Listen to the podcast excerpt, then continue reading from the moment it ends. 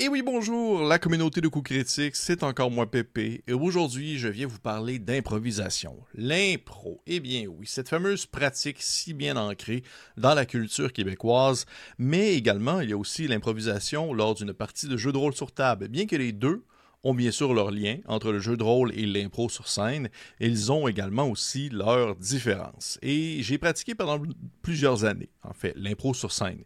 Et bien que j'ai apprécié l'expérience, j'ai découvert encore plus de plaisir lorsque venait le temps de faire une improvisation spontanée dans le cadre d'une partie de jeu de rôle.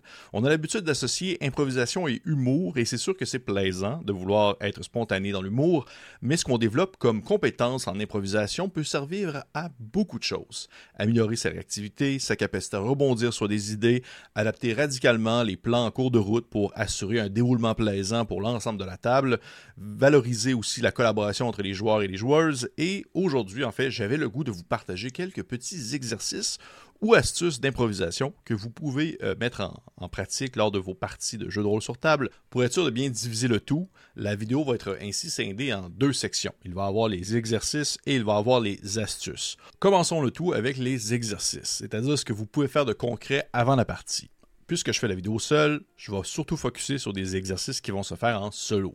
Donc, ça pourrait être à votre heure du midi durant le break, le matin en vous levant, le soir avant de vous coucher, devant votre miroir, en déjeunant. Bref, des petites choses que vous pouvez inclure facilement dans un horaire de la journée.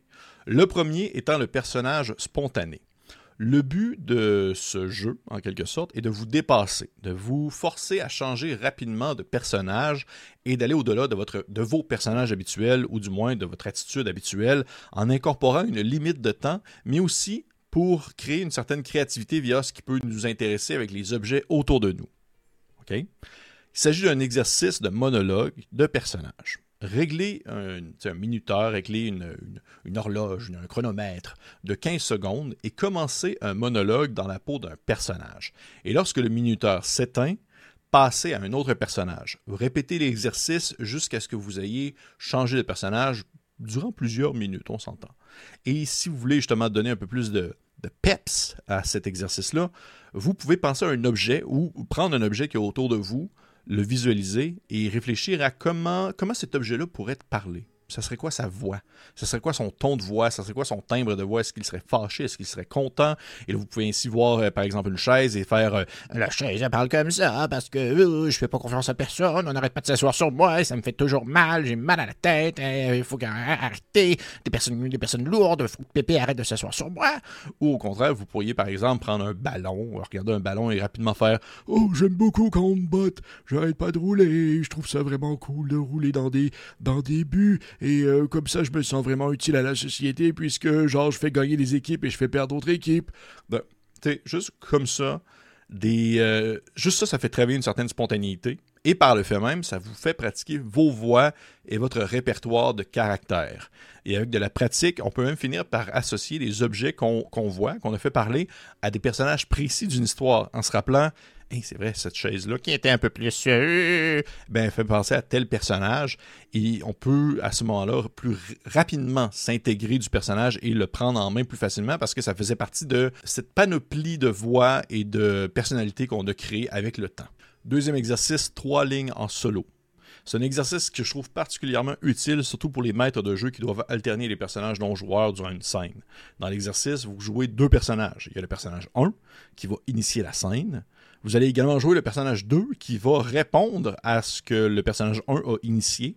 Et finalement, on va revenir au personnage 1 qui va donner la dernière réplique de la scène en question. Vous allez ainsi créer une scène complète en seulement trois lignes en, établissant en fait rapidement le qui, le quoi, le où de la scène en question. Comme par exemple, on va faire euh, Excusez-moi, j'ai pas ma montre. Je pense que je viens de manquer le bus. Il repasse dans combien de temps, est-ce que vous le savez?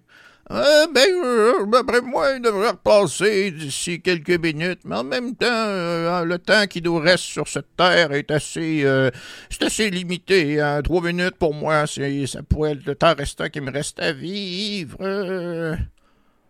Ah, ok. ben, écoutez, je suis désolé, mais il faut quand même que je sache le bus passe à quelle heure. Et ainsi, dans cette courte scène, on a eu un personnage qui était un, peu pressé, qui avait, venait de manquer son bus, qui avait pas ses choses avec lui, et qui il, voulait savoir un peu quand est-ce que le prochain bus allait passer. Le deuxième personnage était un vieux monsieur qui était sur le bord de claquer, sur le bord de mourir, et il en fait mention comme si justement c'était quelque chose de très inévitable alors que les minutes passent. Et on en revient au premier personnage qui, au final, se fout un peu de l'état du vieux bonhomme et qui est surtout mal à l'aise de la situation. Ce fut un échange rapide entre deux personnages que j'ai incarnés en dedans de seulement quelques secondes. Et c'est aussi simple que ça. Troisième exercice, la colère en trois minutes. Encore une fois, un exercice que je trouve très cool à faire, surtout si vous souhaitez améliorer vos émotions fortes et si vous souhaitez aller dans les plus extrêmes. Mais tout de même, ça demande une très bonne créativité sur le moment. Vous allez comprendre pourquoi est-ce que je dis ça. Pour l'exercice, en fait, c'est encore une fois très simple. Vous regardez autour de vous et vous trouvez un objet quelconque. On va dire par exemple ce crayon. Ce crayon. Et vous devez vous lancer dans une colère sans nom vous pouvez, vous, n'avez pas besoin de crier si vous n'êtes pas seul ou si vous avez peur de déranger les gens autour de vous, mais ou ça peut même être dans votre esprit si vous êtes, vous vous sentez assez créatif pour ça. Mais le but, c'est de vraiment être dans une colère noire envers ce crayon ou envers l'objet que vous allez choisir et trouver des raisons pourquoi est-ce que vous êtes en colère et maintenir cette colère-là durant trois minutes. Et pourquoi est-ce que je trouve ça intéressant? Parce que justement, de un, vous vous pratiquez à émuler à simuler des émotions qui sont fortes. La colère, ce n'est pas nécessairement quelque chose qu'on va nécessairement vouloir incarner continuellement dans une partie, même si ça peut arriver. Mais aussi de deux, L'objectif, c'est de trouver pourquoi est-ce que j'aurais le goût de blaster, comme on dit en bon québécois, pourquoi est-ce que j'aurais le goût de, hurler et d'être en colère contre ce crayon-là pendant plus de trois minutes. Et là, ben, vous pouvez dépasser, vous pouvez aller au-delà de la logique même, trouver, euh, tu sais, ce crayon-là m'a rendu cocu ou euh, ce crayon-là euh, m'a fraudé, il m'a vendu des assurances alors qu'au final, c'était pas vrai, puis j'ai vraiment une, je suis vraiment en colère contre lui. Je ne vais pas vous faire l'exercice de trois minutes, ça va être un peu long comme ça, juste à écouter, puisque c'est un exercice qui se fait solo mais ça vous donne un peu l'idée. C'est vraiment pour développer un peu ces émotions fortes, mais également justement trouver une certaine manière d'inventer sur le moment, sur le coup, des raisons d'en vouloir un objet inanimé qui n'a absolument rien fait de mal. Et finalement, le quatrième exercice qui est l'exercice de groupe, il s'agit du fameux oui et. Il est très connu dans le milieu de l'improvisation, dans le milieu des contes, dans le milieu du même de la, narration pour écrire des histoires et tout ça, dans l'écriture collaborative. Le oui et, c'est le principe de réciprocité positive. Le but, c'est de combiner deux idées fondamentales, accepter l'idée de quelqu'un d'autre et y ajouter quelque chose vous-même. Cela ne signifie pas nécessairement que vous devez dire oui à chaque proposition. On n'est pas dans le film Yes Men avec Jim Carrey. Lorsque vous acceptez une offre, lorsque vous acceptez un fait établi, une phrase, une opinion, quelque chose qui est mentionné par un autre personnage, vous reconnaissez en fait la validité de ce qui a été mentionné et vous allez en fait euh, utiliser ce qui a été dit comme étant, on va dire, la brique d'une histoire, comme l'histoire que vous racontez est le mur au complet d'un assemblage de différentes briques, la brique étant un élément, quelque chose que quelqu'un dit, et le fameux et, le oui et, le et étant ce fameux ciment qui va consolider la brique avec une autre brique. Donc vous, vous rajoutez votre propre brique au mur en ajoutant un élément à la phrase qui a déjà été dit ou à la réalité qui a été mentionnée par l'autre personne. Pour donner un exemple de oui et durant une partie, un personnage pourrait dire euh, J'ai entendu dire que le comte qui habitait ce château, cette forteresse, possédait une meute de chiens enragés qu'il utilisait pour chasser les habitants des environs. Et un autre personnage pourrait répondre, par exemple, en, en répondant bien sûr un oui et, oui, et en fait, j'ai entendu dire que, ces chiens-là, ben, il les a fait euh, accoupler avec des loups pour justement que les descendants et que la, série de chiens qui a suivi soient des, espèces de, croisés un peu plus agressifs que la moyenne. Le répondant n'a pas réfuté ce que la première personne a mentionné, il a tout simplement rajouté sa brique sur le mur qu'il était déjà en train de construire. C'est quelque chose qui se fait de manière collaborative. Et l'objectif ici, non seulement ça permet d'utiliser les ressources qu'on a, c'est-à-dire la créativité des gens en jeu, mais ça permet aussi également de se sentir validé. Et plus on a enclin à continuer dans, on est plus enclin à continuer dans la spontanéité et d'être inspiré si on est stimulé par l'impression qu'on attise un véritable intérêt chez les autres joueurs et joueuses. Si ce qu'on fait, ce qu'on dit, ce qu'on propose stimule et encourage les autres à créer, à continuer et aller de l'avant avec ce qu'on dit et ce qu'on mentionne durant la partie, nous, ça nous donne le goût de continuer. Et ça, c'est pareil pour tout le monde autour de la table. Et maintenant, au-delà des exercices, il y a quelques conseils qui permettent, selon mon très humble avis, d'encourager une improvisation positive autour de la table. C'est des des petits trucs qui vont aider les gens à avoir le goût d'improviser durant la partie puisqu'ils sont validés dans ce qu'ils font. Je crois que c'est pour ça que j'ai fini par apprécier davantage l'improvisation euh, dans un contexte de jeu de rôle plutôt qu'une improvisation sur scène. C'est que ce dernier, en fait, l'improvisation autour d'une table est 100% collaboratif. Bien que je sais qu'il existe des ligues d'improvisation sur scène qui sont 100% euh, collaboratives. J'ai pas eu vraiment l'occasion d'essayer ça, mais pour vrai, dans le contexte d'un jeu de rôle, pour moi, ce fut une véritable révélation. Premier conseil que je peux mentionner, c'est de chercher des thèmes communs. Même lors d'une improvisation sur scène, il y a toujours des thèmes qui remontent à la surface, qui sont plus mis de l'avant. On va dire improvisation mixte, improvisation comparée, avec comme, thème, avec comme titre euh, les aventures de Docteur Lafou. Là, ainsi, les deux équipes doivent concevoir quelque chose concernant les aventures de Docteur Lafou. Eh bien, c'est la même chose dans une partie de jeu de rôle sur table. Même si les thèmes ou les sujets sont peut-être moins mis de l'avant, ou du moins sont plus sous-entendus. Il y a tout le temps quelque chose qui a un lien avec la cupidité, qui va mener un peu à la fin, ou euh, la dualité entre le bien et le mal, ou que l'amitié triomphe toujours par-dessus l'adversité. Il y a toujours quelque chose. Et plus le groupe en soi, plus les joueurs et joueuses ainsi que les personnages vont dans la même direction, ou du moins vont respecter un certain cadre ou des certains thèmes, eh bien, ils sont plus enclins à avoir une plus grande facilité à jouer entre eux et à créer sur le, on va dire spontanément aussi entre eux. Si euh, dans un groupe de personnages, on est dans une ambiance très, on va dire, euh, Dark Souls. Je, sens comme ça. Mettons, euh, c'est très Souls-like, c'est très Dark Fantasy, okay? une game de Warhammer. Et que tous les personnages sont très imprégnés de cette ambiance-là et des thèmes de l'univers de Warhammer. Et qu'il y a un personnage dans l'eau qui est de manière flagrante et basé sur Gaston Lagaffe, euh, ben, à moins vraiment que ce soit, ça soit bien correct autour de la table, ça se peut. C'est très possible qu'il y ait certaine, un certain clash qui se fait entre ses créations à lui et les créations des autres et la spontanéité, la créativité qui va se faire entre lui et les autres personnes autour de la table. Et c'est normal. C'est pour ça que je considère que c'est important dès le début de la partie de vouloir s'entendre entre nous sur les thèmes à mettre en place. Si pour tout le monde c'est bien correct que la personne en soi soit basée sur Gaston Lagaffe alors que tout le reste des autres personnages est basé de manière très typique dans l'univers de Warhammer, et que tout le monde est bien à l'aise avec ça, bien rendu là, je pense qu'il y a toujours une possibilité d'être créatif et de, concevoir ensemble sans nécessairement trop se mettre des bâtons dans les roues. Mais je trouve que c'est quand même important pour justement encourager une improvisation spontanée et que les gens puissent jongler entre eux avec des idées semblables sur des thèmes semblables, eh bien, il faut justement que tout le monde soit un peu sur la même ligne. Il faut que tout le monde soit un peu dans, dans le même bateau, en quelque sorte. Deuxième astuce, toujours dans l'optique de vouloir améliorer l'improvisation lors d'une partie de jeu de rôle sur table, c'est de jouer sur les contrastes interagissez avec des individus qui contrastent avec votre propre manière de jouer votre personnage en prenant en considération son énergie. Là, je parle ici de ses traits de caractère, la manière qu'il s'exprime, la manière qu'il partage son opinion, la manière qu'il va vouloir euh, ses idéaux, ses valeurs morales, ce qu'il apprécie ce qu'il n'aime pas. Prenez le temps de voir dans le groupe qui ne se trouve un peu plus à l'opposé de ce que vous êtes et interagissez avec lui. Pourquoi? Eh bien parce que l'opposition est amusante. Pas nécessairement l'adversité. Je parle pas ici de trouver des. En fait, de mettre justement l'accent sur vos différences et de devoir euh, pointer du doigt ce qui ne vous plaît pas chez l'autre parce que c'est loin de ce que vous êtes en tant que personnage. Je parle ici de jouer justement sur l'opposition, de jouer sur les différences, de jouer sur la découverte de quelque chose que, que vous n'êtes pas et qui est très loin de votre réalité.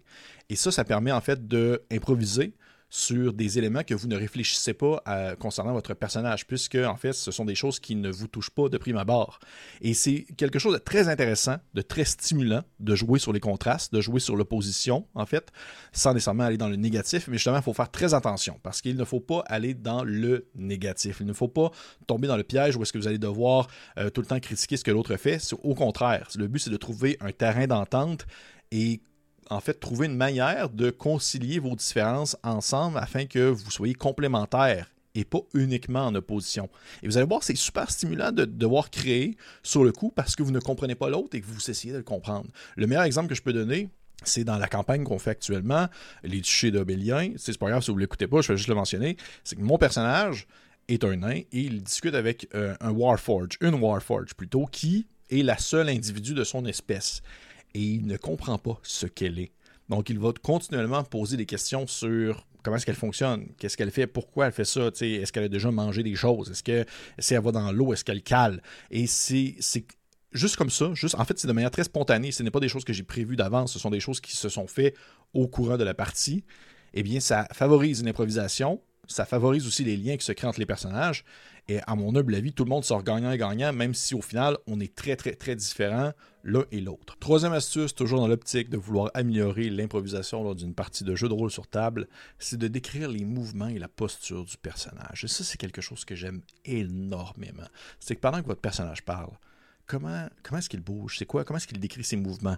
Et là, je, précise beaucoup lorsqu'il est en, en, discussion ou lorsqu'il est lors d'un échange, même en écoute active ou même en écoute passive parce qu'on décrit souvent les combats. On va décrire beaucoup les actions qu'on va vouloir faire, on va décrire beaucoup les manœuvres de combat, la manière on va comme se battre avec une épée, c'est bien cool, mais c'est aussi très intéressant et même aussi très créatif et très aussi spontané de jouer sur la façon qu'on se tient, la façon qu'on va s'exprimer dans notre gestuel alors qu'on doit le décrire. Parce qu'on s'entend, vous n'allez pas nécessairement vous placer sur la table de la façon que votre personnage est placé dans le jeu. Alors le fait de devoir réfléchir, de prendre une pause et de réfléchir à, OK, présentement, mon, mon personnage, il mesure 6 pieds 8, puis dans la taverne, et il est un peu penché par-dessus les joueurs parce qu'il essaie de comprendre. Mais là, tu vas le décrire, tu vas dire, ben là, mon personnage, il vous dit, euh, écoutez-moi bien, je, je suis pas vraiment d'accord avec ce que vous faites. Et vous voyez qu'il est penché par-dessus la table alors que son, son ombre s'étend et va un peu presque cacher la carte qu'il y a devant les autres personnages. Et ça, je trouve ça intéressant parce que ça permet de partager une émotion, ça permet de partager une intention, mais dans la description physique de comment est positionné le personnage. Et c'est pas quelque chose qu'on fait comme naturellement ou c'est pas quelque chose qu'on fait tout le temps. On va souvent justement décrire l'action, ou du moins dans quelque chose qui est plus rythmé. Alors que de devoir être spontané et créatif dans le repos, ou du moins dans l'attente et l'échange, je trouve que ça permet en fait de venir aiguiser un peu plus justement nos talents d'improvisateur. Ça permet de mettre un peu plus en pratique justement certaines facettes de l'improvisation qu'on voit peut-être moins dans des parties de jeux de rôle sur table. Et finalement, dernière astuce, toujours dans l'optique de vouloir favoriser l'improvisation et la créativité lors d'une partie de jeu de rôle sur table, c'est de créer, dans les moments d'attente ou les moments banals, des liens entre les personnages. Et ça, c'est quelque chose que j'adore faire. Autant moi, Pierre-Philippe Renaud, le fait en tant qu'être humain, mais aussi tous mes personnages, ou presque le font, c'est de vouloir s'arrêter et de poser des questions mondaines lors d'un moment qui est approprié pour. Parce que dans une partie de jeu de rôle, on est souvent dans la proactivité, on est souvent dans le moment. Il se passe quelque chose, on va aller arrêter telle personne, on va aller buter Strad, il faut traverser le donjon, il faut arrêter les gobelins qui attaquent le village, il faut aller prouver que telle personne, c'est un, un, un, roi corrompu. On est toujours dans le, plus grand que nature, on est toujours dans le, moment actuel qui peut souvent être dangereux et ou impliquant. Et on se rend compte au final que même si on vit des moments qui sont extrêmement dangereux et prenants et même à deux doigts de la mort avec d'autres personnes, on n'a pas nécessairement pris le temps de les connaître. Et ça, je trouve ça intéressant. Je trouve ça intéressant de s'arrêter parfois, lors justement d'un moment plus calme, et de poser des questions sur des choses qu'on n'a pas nécessairement réfléchi en tant que personnage, et de un, ça nous permet de créer des liens entre nous parce que tu t'intéresses à quelqu'un d'autre. Le but, c'est de lancer la balle à quelqu'un d'autre. Mais aussi, également, ça te permet d'improviser parce que tu te fais toi-même poser des questions sur des sujets mondains que tu n'as jamais réfléchi. Mon personnage, j'avais jamais réfléchi au fait, c'était quoi son repas préféré? Je n'avais jamais réfléchi à c'est quand sa date de fête, euh, c'était quoi sa relation avec, euh, euh, son frère? Ben, ça, ça se peut que ça soit réfléchi, c'est un, peu plus classique. Mais c'était quoi sa relation? Est-ce qu'il a un parrain, une marraine? est-ce qu'il a déjà été. est-ce qu'il est fêtait son anniversaire quand il était jeune? est-ce qu'il a déjà été piqué par une guêpe? Des choses qui sont banales, qui sont pas importantes. sont pas importantes dans le moment présent. Mais au final, dans une partie de jeu de rôle, lorsqu'on est dans des moments morts, dans un temps mort, on ne va pas nécessairement immédiatement justement parler des implications qui sont fortes. On va vouloir s'arrêter, se reposer, manger, prendre le temps de déguster quelque chose, de dormir sur le bord d'un feu. Et c'est un parfait moment pour ça. Et ça, c'est hyper créatif. Je trouve ça vraiment intéressant parce que justement, on s'y attarde pas. Et un exemple que je peux encore mentionner, c'est dans la partie des duchés d'Obélien, lors d'un échange avec encore une fois la forgelière en question, le, Marika qui jouait le forgelier euh, mon personnage lui pose la question, c'est quand son anniversaire? Et elle ne sait pas. elle ne sait pas à quel âge, elle ne sait pas c'est quand ça fête. Et ce moment-là, j'ai trouvé que c'était super fort et c'était super intéressant parce qu'on a commencé à avoir une, discussion sur l'importance de l'anniversaire et à quel point la journée de fête peut être un moment, on va dire, euh, plaisant pour une personne. Et ainsi, on a convenu que sa journée de fête, eh bien, c'était maintenant. C'était au moment où est-ce qu'on posait la question. Et juste ça, c'est super banal. C'est pas important. Zéro pin bar. Zéro pin bar, ça n'a rien, rien, rien impliquant dans la grande quête en cours. Mais ça a été écrit sur le moment. J'avais absolument pas pensé à poser cette question-là jusqu'au moment où je la pose. Et tout ce qui en est suivi a été improvisé. Tout ce qui a suivi a été une, création collaborative entre Marika et moi. Et ça, je trouve que c'est extrêmement fort. Parce qu'encore une fois, les épisodes ont passé et on a continué à en parler. C'est un sujet qui est revenu sur la table. Quelque chose qui a été complètement improvisé sur le moment. C'est Pour moi, il y a une, force euh, inattendue ou cachée dans les moments banals et dans les questionnements mondains entre les personnages. Donc, euh, ça, c'est vraiment, selon moi, un des, euh, trucs qu'on peut mettre l'accent dessus pour pouvoir améliorer son improvisation et sa créativité. Et voilà, c'est ce qui fait le tour. Eh oui, déjà. Euh, j'espère que vous avez apprécié ça. J'aurais pu vraiment dire plus. Euh, j'avais énormément de, de, matière à en discuter, mais je trouvais qu'à un moment donné, il fallait comme que je, fasse des choix. Si vous avez apprécié ça, si c'est le genre de vidéo que vous trouvez pertinente, dites-le en commentaire. J'aimerais ça savoir parce que ça se pourrait que j'en fasse d'autres. Si je l'ai trouvé que ça marchait bien et qu'il y avait un bon feedback, mon but, ce n'est pas d'être paternaliste avec vous. Je ne suis pas de genre comme faites ça et faites pas ça ou faites ce que vous voulez. Je donne simplement des astuces qui, en mon sens, ont bien fonctionné pour moi. Donc, euh, ça ressemble pas mal à ça. Encore une fois, je vous encourage de liker, partager, commenter, laisser un petit pouce vers le haut et si ce n'est pas fait, eh bien, abonnez-vous. Merci. Merci. À la prochaine. Au revoir.